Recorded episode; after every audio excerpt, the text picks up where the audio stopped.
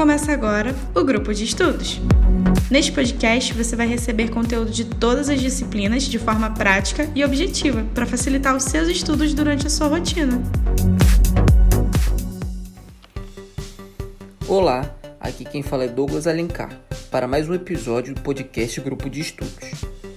Hoje iremos falar um pouco mais sobre jornalismo e novos meios, da professora Miriam, e o tema será pautado no jornalismo online. O jornalismo online ou webjornalismo, em teoria, recorre a técnicas diferentes do jornalismo tradicional impresso.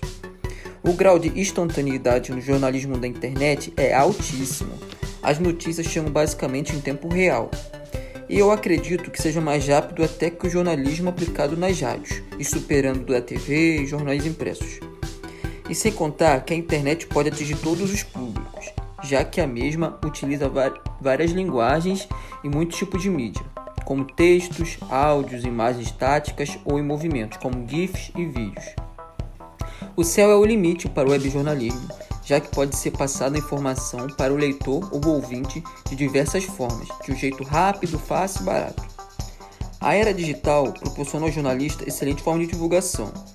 Quando é postada sua matéria, depois de visualizada, pode ser compartilhada e comentada por milhões de usuários conectados em todo o mundo. Espero que tenham gostado desse episódio do podcast Grupo de Estudos. Aqui quem falou foi Douglas Alencar. Nos encontramos em breve. Fui!